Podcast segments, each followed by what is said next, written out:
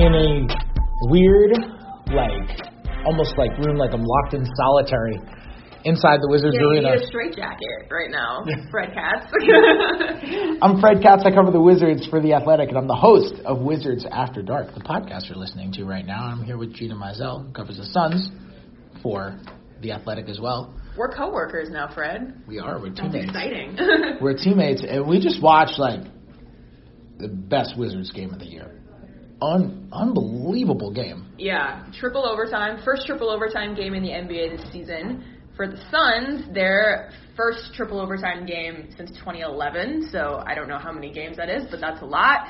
And just a lot of weird, crazy stuff happened tonight. And then both teams, oh, by the way, I have to play a back to back tomorrow. So we'll see how people's legs hold up. But yeah, crazy, crazy game tonight in, in DC. A lot of fun to watch. Unreal. So this game ended at around 10:15 p.m. Eastern time. Uh, about 18 hours and 45 minutes before the Wizards tip off in Indianapolis on Sunday at late afternoon, which is just wild. So the Wizards won 149 to 146. Bradley Beal first career triple double. He was awesome tonight. 17 of 33 from the field. He had 40 points, 15 assists, 11 boards.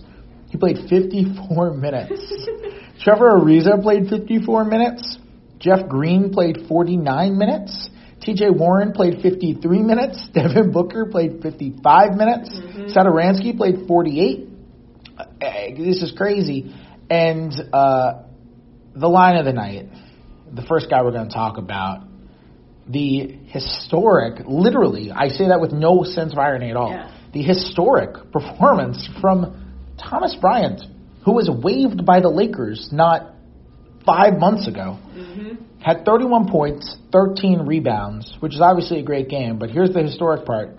Not only 3 for 3 from the free throw line, he was 14 for 14 from the field. Do you know this stat? Can you name all the players in NBA history who have made more field goals than him uh, without missing a shot? I only know this because I overheard it in the locker room, but it's uh, Wilt Chamberlain. The only player. He's pretty good the last time that I checked, so that's unreal. So some other guys in NBA history have gone 14 for 14. Gary Payton did it. also pretty good. Yeah, and a couple others have done 14 for 14. 14 for 14 is the franchise record for the Wizards. Uh, and not just Wizards, like any, the entire Wizards franchise. Wilt had a game where he went 16 for 16. He had a game where he went 18 for 18. Wilt had a game where he went 18 for 18. He had 40 points, 30 something rebounds, and, and, and 10 assists. that, that's uh, his, you're talking about Brad Beal's triple double, which obviously he was fantastic tonight. But that's like Yeah. Nobody 30 rebounds. When's uh, I can't even think of the last time that somebody had 30 rebounds in Dwight- a game. Dwight Dwight last year. That's right. Dwight had a okay, 30-30 yeah. game last but year. he did. I guarantee it was not perfect from the field. and did not have 10 assists. exactly, and probably did not go perfect from the free throw line either. Yeah, uh, man. So this this was amazing. Uh, Thomas Bryant, and he did it in 36 minutes. Like this was, like yeah, it was a factor of Right. triple overtime because he played all three overtime periods, but. It is, it's not like he played an abnormal number of minutes and thus he got the field goal per Yeah. Like he was 14 for 14, and these were all around the rim. Normally Thomas Bryant will stretch. He's made some threes. He's taken a bunch of threes. No threes. These were all pick and roll at DeAndre Ayton. DeAndre Ayton being like, oh, where do I go? Mm-hmm. And Bryant finishing. The last one that capped it at 14 for 14 was after Ayton fouled out and was a crazy dunk by him. Yes. Uh, but for the most part, it was just pick and rolls at Ayton. Why was that so successful? It's been successful quite a bit against DeAndre Ayton so far this season, and you hate to pick on his weakness as a rookie, as the number one overall pick, because he was also really good tonight offensively with 26 points, 17 rebounds, nine of those offensive rebounds, um, and you know, uh, like you said, fouled out in that uh, in that first overtime, or I believe actually it was second overtime. But he has not been good defensively this this season, and sometimes you wonder how much of it is individually as far as what he is supposed to do. Sometimes you wonder how much of it is how he's supposed to be communicating with the rest of his teammates. Um, Igor Kokoskov, the Suns head coach, calls Ayton. They're, they're like he's like we have he has to be our defensive coordinator, and so he's obviously very responsible of, of calling things out and and the, the coverages and all of that type of stuff. And so a lot of times he looks lost, um, and guys are able to get by him or around him, and, and sometimes you wonder if if that was his fault as far as that's where he was supposed to be, or if somebody else didn't know where they were supposed to be. But yeah, it, this uh, this might be the most obscure human. No offense to Thomas Bryant to take advantage of DeAndre Ayton because it's been it's been guys you know at other points this season. But yeah, 14 for 14 is is pretty darn good, and Ayton's been pretty transparent about his learning experiences so far this season. Oddly enough, this was the first game he did not speak after that I can remember this year, but I'll be curious to ask him tomorrow um, in Brooklyn when the Suns play. That just you know what he learned from from going through that because obviously, like I said, great on one on one end of the floor and a little lost at times on the other end of the floor. Yeah, and, and Thomas Bryant is his teammates were like genuinely excited for him. Thomas Bryant is because Thomas Bryant has like all of these boyish, like childish tendencies. Mm-hmm. He um, he dances in the locker room before every game. He puts his headphones in mm-hmm. and he dances, mm-hmm. and he just stands at his locker, just ridiculously dancing by himself, like he is like a little child just heard music for the first time. Right. And you you look at it and it's like it's like funny. He's like he's like a goofball, you know, mm-hmm. and everybody thinks he's funny. And you look at it, and it's like, well, he's 21. Uh huh kid's 21 years old, um, and it's it's it's funny. He, he there was a time where like he was not getting an opportunity right. at all, right? And on the court, he kind of looked like a kid. And and to me, the, because a lot of these are layups and finishes and that mm-hmm. kind of stuff. And he did a good job screen setting. Mm-hmm. Did a good job rolling. Some of the stuff that won't get praise for tonight was on a couple of the late game plays, which didn't always work out. I shouldn't say late game, but like late in the quarter or late in the overtime period, that kind of stuff. He laid some really good screens. Mm-hmm. He laid one screen that just leveled Kelly Oubre in the middle of, I think it was the second overtime. Uh, but there were a couple things like there are times where Ayton is rolling, and like they ran the Suns on a late a late game possession, ran a couple of pick and rolls. Mm-hmm. They go to Ayton, mm-hmm. and Bryant stuck with Ayton. Yeah. And he had messed up a lot of pick and roll communication because he's 21 right. and he's barely played. Right. And he sticks with Ayton. And he's pointing and he's calling out mm-hmm. stuff. And he sticks with Ayton. And Ayton, I think, is really talented. Mm-hmm. I think he's going to be really good. And then the pick and roll doesn't work because Bryant kind of stymies it. The passing, the pass to Ayton isn't there. So the Suns pull it back out. They run another pick and roll with Ayton. Mm-hmm. This time, Bryant traps Devin Booker. Mm-hmm. And he call. You can see him calling over to Jeff Green. Jeff Green digs down mm-hmm from the weak side, and Jeff Green comes over to Ayton. Ayton gets the ball, tries a little spin move. There's a travel. It was good defense by Jeff Green. It was good communication. It was timely. Uh, those sorts of plays, though, and it's not like a great play by Thomas Bryant, mm-hmm. but you can see the progression. Right. Like he couldn't do that. Yeah. If you ran two pick and rolls at Thomas Bryant a month and a half ago, there was a decent chance, and you got two good players running it. There's a decent chance he's gonna mess that up and and he didn't. So like the evolution of Thomas Bryant's game is there. Like he's becoming an or like a real NBA player, mm-hmm. which like you know amidst whatever the hell this is kind of season this has been for the Wizards, like okay.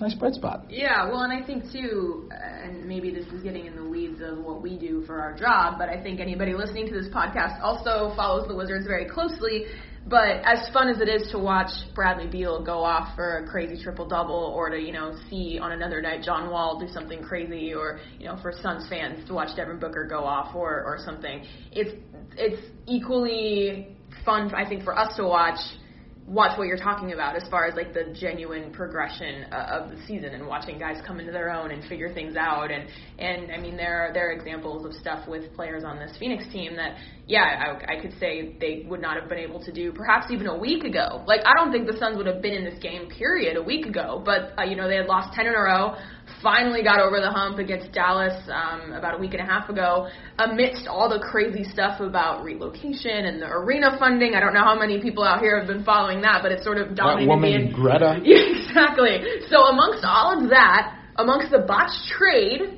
which we can talk about perhaps. But eh, amongst all of that, then this team finally figures out how to win four games in a row. And like I said, a, week and a half ago, two weeks ago, I don't think there's any chance the Suns team would have been in this game. Or if they would have blown that late lead in regulation, they probably would have gotten blasted in overtime or something like that. So no, when you talk about Thomas Bryant individually, when you talk about a team, uh, the like incremental improvements, that's um, that I, like for me as a reporter, that's fun to watch. So um, I'm, I'm sure for you to sort of watch what Bryant has done has been um, interesting to sort of chronicle that journey because that is our job. Yeah. So like as a reporter, you don't have rooting interests. No. But I'll admit, because like it's stupid for me to deny this and pretend like I don't have human tendencies. sure. Um, You're not a robot. What? The rooting the rooting tendency is not there. Like that's just gone. But uh, I will admit, it's more fun to cover positive things Mhm. than it is to cover crappy ones. Mhm. People are like, when all the drama happens, people are like, well, it must be nice to cover the drama. And it's like, yeah, it's like interesting, but it's stressful, and negative energy is not fun for anybody. Like it's not fun to be around negative energy right. you know and like it's it's just from a human side Mhm. nice to see someone like that Mhm. work up and and and get better Mhm. and have like an actual thing to show for it um Jeff Green, by the way, I bring this up on every podcast now because Yeah. Jeff Green is just a target for every NBA person to be like, that guy never lived up to what he should have been. Jeff Green, again, I'm just going to call this segment Jeff Green is actually good because Jeff Green has been so good for the Wizards. Yeah. And Jeff Green tonight, 20 points, 8 shots, 10 for 10 from the line, Right. huge free throws, two free throws to send him to overtime. Yeah, and that huge three too, right? I can't remember what he hit some three that I was like, well, if, if he doesn't hit that shot, then the Wizards probably I think lose in Mhm. regulation. Yep. Free throws to ice it, free throws to send him to overtime, a three to tie it with like under a minute Mm-hmm. Yeah, left in yeah, regulation. you I think that was what it was. Yeah. Like Jeff Green, two for four from three. He's like over 50 from the field. He's Mhm. almost 40 from three. I got a Jeff Green thing coming out on Monday. I've been Oh, workshopping this thing. Man, I, I, or maybe it's on Tuesday. Whenever Christmas is. Okay. Like, Oh yeah, yes, that's your blitz. That's your blitz story. Blitz. Yeah, like Jeff Green, man. He's been good. Mm-hmm. Jeff Green can get crap for things he did in the past, and Mm-hmm. like, deservingly so. But Jeff Green has been a really, really good signing for them. Uh, we got to talk about Brad because Mhm. as fun as the storyline was with Thomas Bryant, Bradley Beal was the best player on the floor tonight, Mhm. and uh, Anderson going up against Devin Booker, who is Mhm. really his peer in terms of. I feel like people think of them as about on the same level. Sure. Uh, Beal, at least tonight, played like the better player. First career triple double. Mhm. A lot of turnovers. But he was handling the ball a lot with John Wall out. John Wall was out sick, by the way. Otto Yeah. Porter didn't play again. But again, eight turnovers in 54 minutes. You know, so I, I just like the the you know the quote unquote positive numbers are skewed, so is the negative one. I mean, you, you wouldn't have turned the ball eight over er, turned the ball over eight times in a normal you know he plays, minute game. Right. He plays 36 minutes, and that prorates to like five turnovers. Exactly. Which, Which is not is- great, but it's not It's acceptable. terrible. yeah, uh, that is that is very fair. Uh, Beal was so good tonight. He was. I thought he played pretty well defensively, Mhm. and he's been good defensively lately. And the interesting thing with him for me lately is he had six offensive rebounds tonight. Yeah. And his rebounding has just inexplicably jumped. And I know that's something that Scott Brooks has talked about with him a lot. Brooks has wanted him to be a better rebounder and said he should be a better rebounder than he's been in his career. Mhm. And tonight he's got 11 boards. It helps him do his first triple double. He's a much better passer and pick and roll guy than he was two years ago. There's no question about that. Mhm. Better ball handler, and it just it just all showed tonight. He was great coming around screens. He was playing with energy even in the third overtime. He was awesome tonight. I thought. Yeah, and and you mentioned uh, him being kind of a peer with Devin Booker and talking with him in the locker room for the Suns after after that game as he characterized his play down the stretches. He used the word poor. Um, he missed a free throw that would have sealed the game in regulation. Um, obviously missed a couple of shots at, at some points being guarded by his old teammate Trevor Ariza. So uh, there was a point where Igor Kokoskov just got him out of the game to try to give him you know three minutes of rest between a defensive possession and a timeout and some free throws and whatnot. So uh, yeah, he, he, again his line 33 points a career high 14 assists um, and four rebounds, uh, 12 of 28 from the floor, two of 12 from three, seven of eight from the free throw line, and that one miss was obviously key. So no, in, in a battle of pretty awesome two guards that handled the ball a lot. And like you said, um, yeah, both both were showed why they're in that category. But Beal was definitely came out on top as far as that individual matchup. So, like, I forget what game this was. A few games ago, it was a home game. Mm-hmm. Thomas Satoransky played 46 minutes, and he was sitting in his locker after the game. He was clearly exhausted, and a uh, Wizard staffer came up to him and like dapped him up mm-hmm. and went and said something along the lines like 46 minutes and then joked to him he used to take you nine games to get to that oh yeah and like sato laughed very hard at that and tonight he played 48 mm-hmm. So he's getting minutes walls building out building his stamina up yeah. building his stamina you think either of these teams have a chance to win tomorrow Suns play at six on Sunday, and uh, and the Pacers play, or the uh, and the Wizards play the Pacers at five. I, I would put both of these or chalk both of these up as schedule losses tomorrow. So I, I asked Igor just what he plans to do, and obviously, you know, the, the guys that played a ton of minutes, they talk about you know, Kelly Oubre said, "Oh, I'm I'm only 23. I'm young. I'll figure it out." And Devin Booker's like, "I'll get some sleep, this and that." But um, we could see some Ryan Anderson tomorrow for the Suns. We could see some Dragan Bender, maybe some Troy Daniels, uh, George King and Elie Okobo, two of their rookies that just came back from the G League showcase. Like even those guys have had a long day. They didn't play tonight, but they were playing in the G League showcase. Got on a red eye, got to DC at like 7:30 this morning, and then we're at shoot around a couple hours later. So uh, everyone's tired, I think, except for you know maybe someone like a Ryan Anderson, but. Um, yeah, I mean, again, you, you look at who didn't play for the Wizards tonight: uh, Troy Brown, Ian, Mahinmi, uh, John. You know, we'll see if John Wall's available to go. Is he going on the trip? As far as you know, I actually have no idea. Yeah, I don't know if he's going. I, I would guess he's going to go because he was at the game tonight. Yeah. He was in the locker room, right. so it's, it's not like they're. It's not like he's so sick they're worried about him. Uh, yeah you know, being contagious or anything like that. Yeah. yeah. So he was here, uh, so I imagine he's not contagious. So he can go. That obviously is a huge boost to this that team. But yeah. Um, yeah, at this point, I would be stunned if the Suns won tomorrow in Brooklyn. Which yeah. again, it's kind of a bummer because. Uh, for the you know they were on this four game winning streak, which hadn't been on a four game winning streak in like three years basically, and then you lose a heartbreaker tonight in triple overtime, a game that you you know you played well enough to win or, or had chances to win, and then now you're probably going to get two losses out of it because of just the circumstances of tonight. So that's just NBA scheduling sometimes, but that's the way it goes. Here's my hot take. Okay. The uh, Wizards play in Indianapolis. Mm-hmm. They got two off days. They're coming home during the off days, and then they go. Their next game after that is in Detroit on the 26th. Oh wow.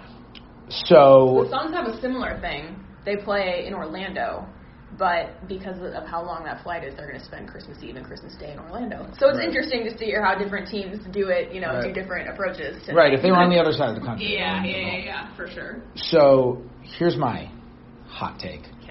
I'm just going to throw it out there. Smoking hot take. Because there are no repercussions, so I don't, I don't care. Twitter, Twitter mob is going to get you if you're wrong here. Trevor Ariza played 54 minutes and is 33 years old. Mm-hmm. Jeff Green played 49 minutes and is 30 some odd years old. Mm-hmm. Just leave them at home. Yeah. Don't take them on the road. Right. Just tell them stay in DC. Right. You're not playing tomorrow. Right. And then just play Troy Brown. Mm-hmm. The Pacers are really good. Mm-hmm. We were just talking about how it's a schedule loss. Yeah. Even if it were the Wizards had 19 days off leading into this. Right. The Pacers are a better team than them, and it's in Indiana. Right. The Pacers are favored to win that game anyway. Right. And they the Wizards just lost in Indiana anyway. Mm-hmm. Leave those dudes at home. Just Yeah. give them the rest. Yeah.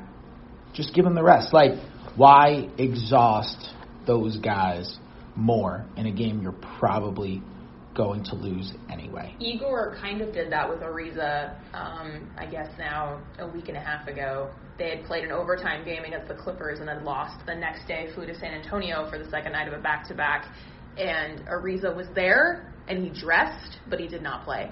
So it wouldn't be the first time he's had something like that happen to him within the last couple of weeks, and that was interesting because then everybody was like, you know, all the trade speculation started, you know, coming out, and then uh, the the Suns played one more game that he did play and then that then was Saturday when all the hell broke loose. So, um, but yeah, so that wouldn't be the first time this month that Trevor Ariza has been sat down after playing an overtime game and being a 30, 33 year old human who has a lot of miles on him at this point in his career.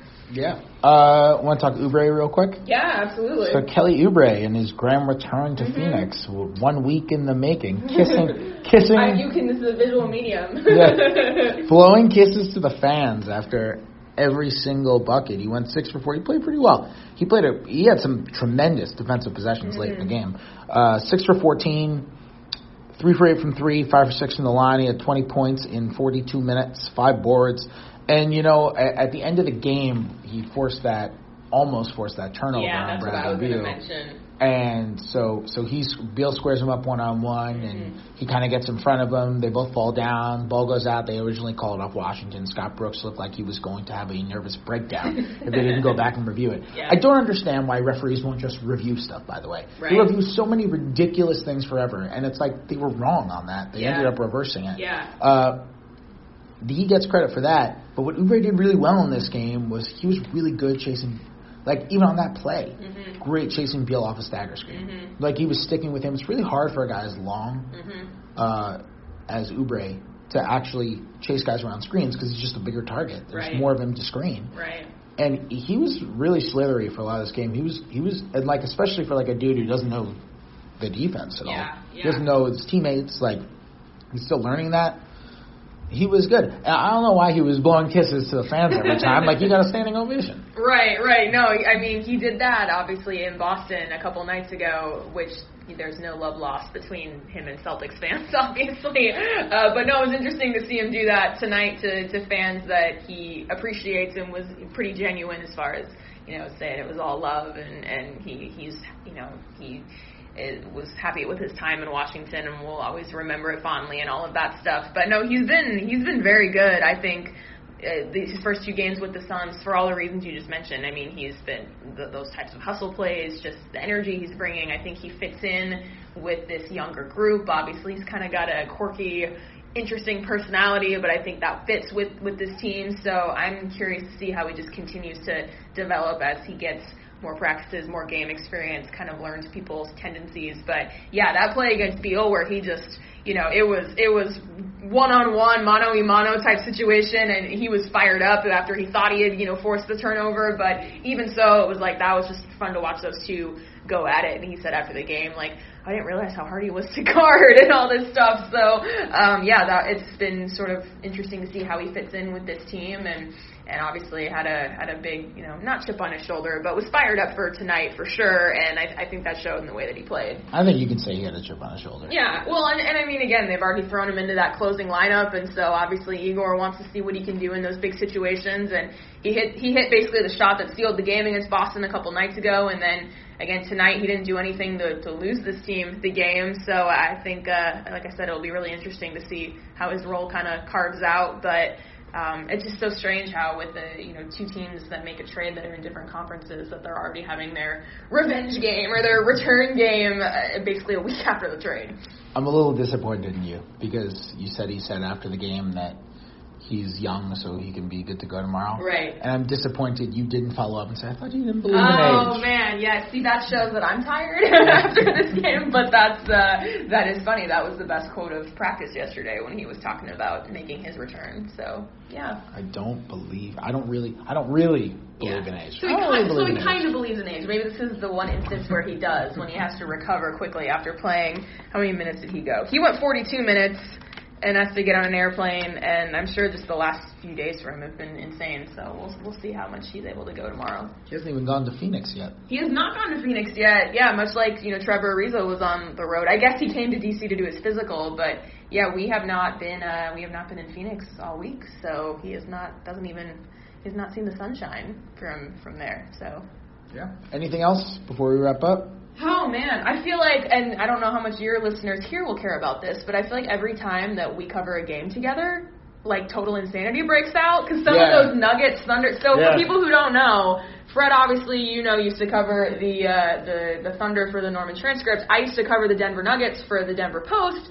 And man, those two teams played some insane games last season. So I feel like doing a podcast, you know, not quite as late as normal, but uh, doing a podcast at midnight after an overtime thriller with crazy stats and all kinds of nonsense. Um, this has kind of become the theme. So I guess we should be ready for that in March. That's true. That that Thunder Denver game in Denver last year Yeah.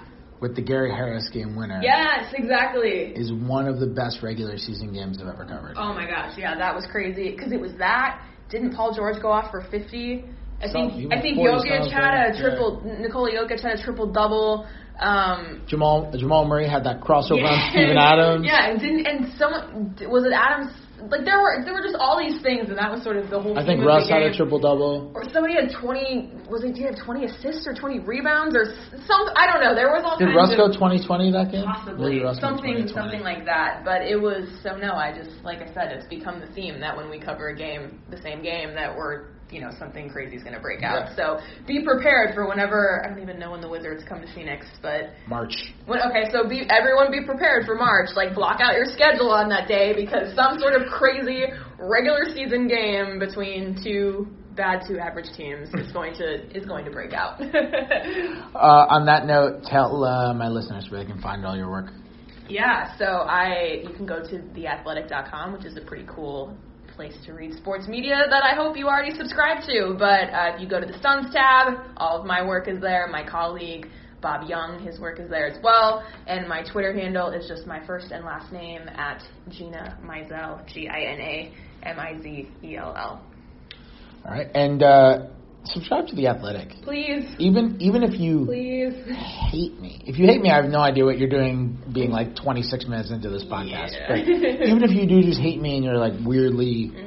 Masochistic, so you're listening to this. Mhm. Actually, if you hate me and you're weirdly masochistic, so you're listening to this, you might even want to read my stuff. There you go. But subscribe to the Athletic because there's so many awesome journalists there. It's like so awesome being a part of this, and so many great stories. And Gina's done amazing work with the Suns, and so many other people have been like so good. Not just NBA. Like before I started working for the Athletic, I'm a huge baseball fan. Before I started working for the Athletic, Mhm. I signed up because the Yankee coverage is Yeah. amazing. Yeah. Like the Yankee coverage there is incredible, and so like just other sports too. It's it's great. So sign up for that. Subscribe to Wizards After Dark because my God, that podcast is just unbelievable. Even though that host is annoying as hell. Yeah. Uh, Yeah. Five stars is always wonderful Mhm. on iTunes. A really nice review hmm is always really nice for me too.